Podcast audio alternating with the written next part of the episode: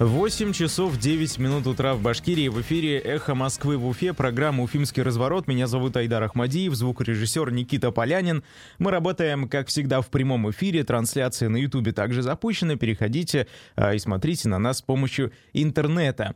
А, СМС-сообщения сообщения в Телеграме и WhatsApp можете присылать по номеру телефона плюс 7 927 304 10 51. Мы ждем ваши реплики, мнения. Это очень важно. А, напоминаю, что записи эфиров «Эх Москвы» в Уфе вы можете слушать на подкаст-площадках. Это Яндекс Музыка, ВКонтакте, Apple подкасты и Castbox. Делитесь выпусками, а, оставляйте свои оценки и пишите комментарии. Это тоже касается YouTube-канала «Эх Москвы» в Уфе. Сегодня план таков. Обзор прессы, почитаем материалы журналистов, вышедшие вчера. А, послушаем дальше фрагмент э, выпуска программы «Персонально ваш». Вчерашнего в гостях был социолог, доктор социологических наук Арсен Нуриджанов. Поговорили с ним о многом. А, далее интерактивная часть голосования. А, и на сегодня все. У нас сегодня среда, короткий выпуск, э, без э, второй части, без интервью. Но все же попробуем как-то осветить то, что происходило в Башкирии в обзоре прессы. И начнем прямо сейчас. Конечно же, событие номер один, которое вчера обсуждалось э, всеми средствами массовой информации региональными и частью федеральных э, СМИ, практически об этом везде сказали, по телевидению тоже. Это, я имею в виду трагедию в Абзелиловском районе. А, там э, при пожаре в доме для престарелых погибли 11 человек. Пятерым удалось спастись, и это, конечно, трагедия ужасающая. Вчера утром а, мой коллега Руслан Валиев уже об этом в эфире Уфимского разворота сказал, но тогда не было известно никаких подробностей. И сегодня я попытаюсь как-то коротко рассказать о том, что стало известно за сутки после пожара.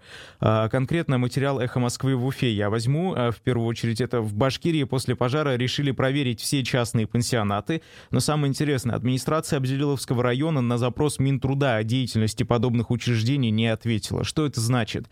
Это значит, что после происшествия в пансионате «Моя семья» э, Наверное, вы знаете об этой истории. Это нашумевшая история. А, буквально недавно, значит, в интернете распространились фотографии лежащих а, престарелых людей, которые лежат на кровати без постельного белья. Далее, а, значит, эта история приобрела такой большой масштаб, распространилась в СМИ в интернете. Значит, начали проверять этот пансионат, возбудили уголовное дело. Еще после этого один из постояльцев при попытке бегства упал из окна и скончался от полученных травм. Тоже возбудили уголовное дело.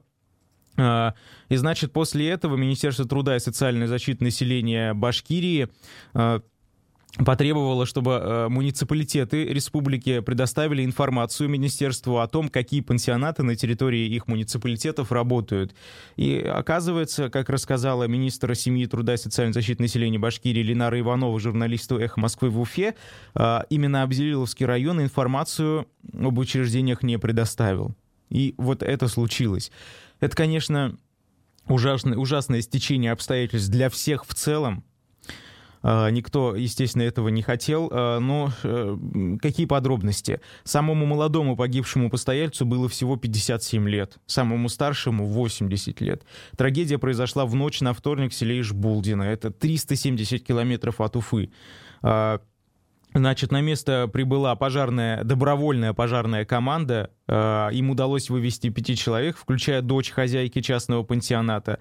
Уже известно, что так называемый «Дом милосердия» зарегистрирован был в марте прошлого года. А его хозяйка Расима Махиянова, кстати, ее задержали и провели у нее обыск, размещала объявление о его работе в социальных сетях.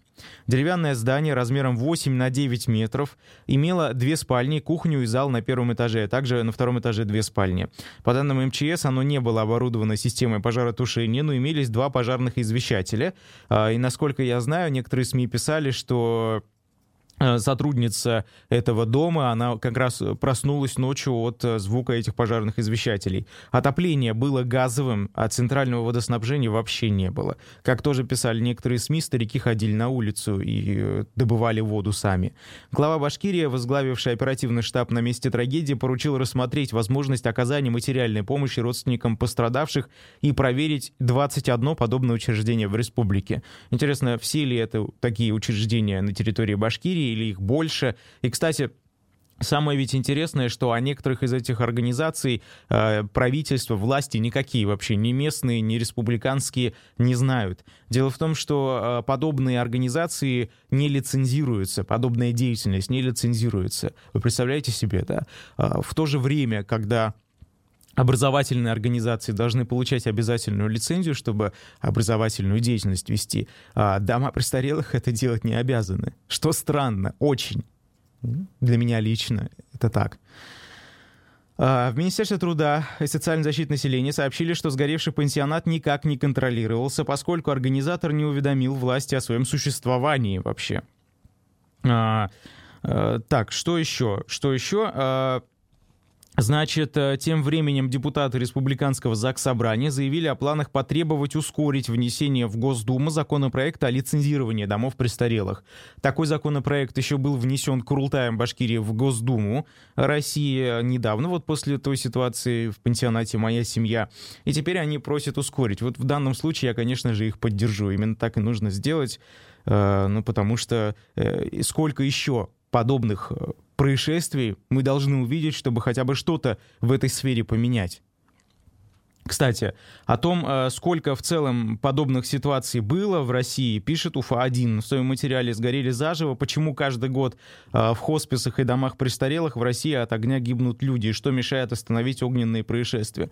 Но конкретно я не буду полностью материал зачитывать. Если вам интересно, вы перейдете на сайт УФА-1, но в частности здесь указываются такие события, как э, сентябрьские 2020 года в Красноярске. Там случился пожар в частной наркологической клинике, погибли 4 пациента пациента, их тела обнаружили в помещениях клиники, еще двое пострадали. Также в мае этого года в Московской области поздно вечером произошел пожар в частном хосписе в коттеджном поселке Красногорская усадьба в Московской области. В апреле этого года в Москве в частном пансионате третий возраст э, тоже, э, значит, произошел пожар, в результате которого погибли пять человек. Далее э, такое же примерно происшествие было в декабре прошлого года в Тюмени. Там после пожара в наркологическом диспансере в Тюмени. А, также, значит, один человек погиб и 12 оказались в больнице после пожара. Дело в том, что погибший пациент был вообще привязан к кровати. А, подобное происшествие случилось в октябре 2017 года в Иркутске, в сентябре 2017 в Ивановской области. И тут очень много подобных происшествий, просто шокирующие фотографии, огромное количество погибших. Нужно уже что-то с этим делать. Придумайте, срочно, это необходимо. А, в продолжении темы материал про Уфу привлекли к ответственности пансионат «Моя семья» под Уфой, где умер постоялец от того, что он выпал, как я уже говорил. А, и знаете, к какой ответственности? К административной. Кировский райсуд Уфы привлек, привлек к административной ответственности, значит, по статье 20.4 нарушение требований пожарной безопасности скандальный пансионат «Моя семья» в поселке 8 марта. Там вот более 20 пожилых людей содержались в условиях, не отвечающих санитарно-эпидемиологическим нормам. Потом их, э, значит, э, забрали, некоторых родственники, некоторых куда-то еще отвезли. Э, далее, как выяснилось, собственник пансионата «Моя семья» снова открыл тот самый пансионат, но уже в совершенно другом месте, в Зубово, насколько я помню.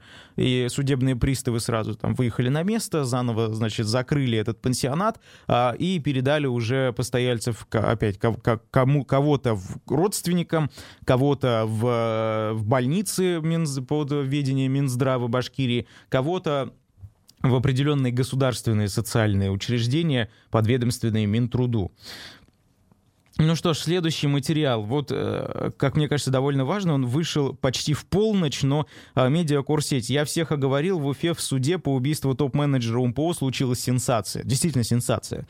15 э, декабря в Верховном суде состоялось заседание по делу об убийстве заместителя коммерческого директора УМПО Юрия Яшина. Я быстренько напомню, Юрий Яшин был найден мертвым в июле еще 2018 года. В его убийстве обвинили четырех уфимцев, Федора Токарева, а, ну и там еще троих.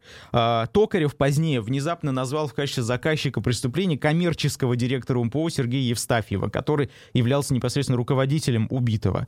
Но, значит, вчера, по прошествии почти двух с половиной лет после совершения преступления, Токарев, который обвинил Евстафьева, сделал шокирующее признание. Что он сказал? Он говорит, ну, говорит, следствие на меня давило, я был неправ, я оговорил Евстафьева, фактически ввел в суд, суд в заблуждение, э, никто меня не заказывал и так далее. То есть фактически что тут очень важно. Сейчас э, Сергея Евстафьева могут оправдать, как мне кажется, после такого заявления. В принципе, суду э, придется заново рассматривать это дело, да, что само по себе удивительно и необычно. Э, второе что в данном случае речь уже идет о том, что следствие э, фактически подговорило, возможно, по словам Токарева, самого Токарева, на кого-то указать пальцем и обвинить кого-то в заказном убийстве. Если это действительно правда, но я не знаю, что дальше, как, как, какой поворот это дело может, э, значит, э, приобрести.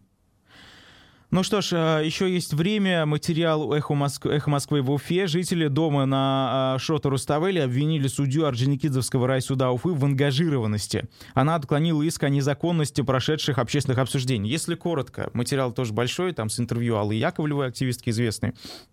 Что происходило?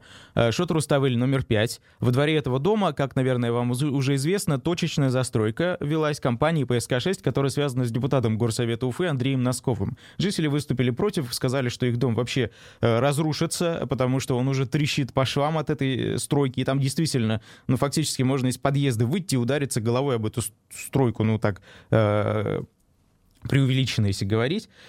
А, дальше После этого, а, значит, Ради Хабиров приехал, приостановил стройку ПСК-6, э, сказал, не воюйте со мной, кишки порвете и так далее.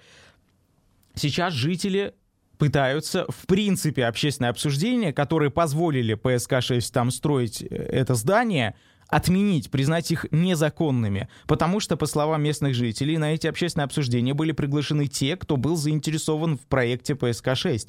А, это э, жители тех самых бараков, которые были а, э, фактически снесены, этих жителей куда-то переселили из-за этой стройки. То есть они были заинтересованы в этом проекте, чтобы получить новое жилье.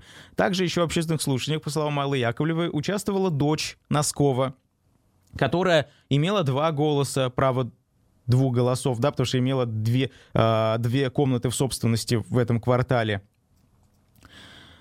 Сейчас э, говорят, значит, вот отмените, признайте незаконными эти обсуждения, но судья не приняла ни одно ходатайство, э, не привлекла э, свидетелей, доказательства какие-либо не собрала стороны истцов. И все, вот э, так и все закончилось, не, удовлетворила она иск, э, и жители обвинили судью э, в ангажированности. А сейчас мы с вами послушаем фрагмент вчерашнего выпуска программы «Персонально ваш». В гостях был социолог, доктор социологических наук Арсен Нуриджанов. Вообще, стоит ли нам ждать каких-то кадровых перестановок? Я конкретно имею в виду главу Абзелиловского района Ильдара Нафикова. После такого, как вы думаете, его отправят в отставку? Какова вероятность? Не совсем вижу причинно-следственную связь. Непрямая была зона ответственности его. Ну да, на территории его района произошло, но уверен, что они знать не знали об этом, сколько не слыхивали. Я бы больше вопросы задал бы участковой службе МВД. Почему МВД не знает о том, что у них там в одном из домов такой частный пенсионат? Почему вовремя не сообщили по инстанции? Инстанциям, почему не пришло МЧС, пожарники почему не проверили, почему санэпидстанция не появилась. Вот здесь был в этом направлении. Ну, вы знаете, больше. эта ведь история, она уже принимает общефедеральный масштаб, и мне кажется, нужна какая-то публичная порка, она потребуется в любом случае, кто-то же ведь должен быть мальчиком для битья, и, как мне кажется, здесь есть глава района. Полицию публично пороть, мне кажется, никто не будет, потому что мы знаем условия, мы знаем, что полиция, она необходима, а если устраивать публичное наказание, то это может к чему-то плохому привести потом потом? Ну, я не предлагаю пороть публично, я предлагаю участковой службе разобраться. Все-таки это не многомиллионный город, где там знать ничего не знаешь. Это все на виду. А потом в этом поселении наверняка есть какой-то местный чиновник этого поселения, который должен был хотя бы об этом точно знать. Ему соседи должны были рассказать.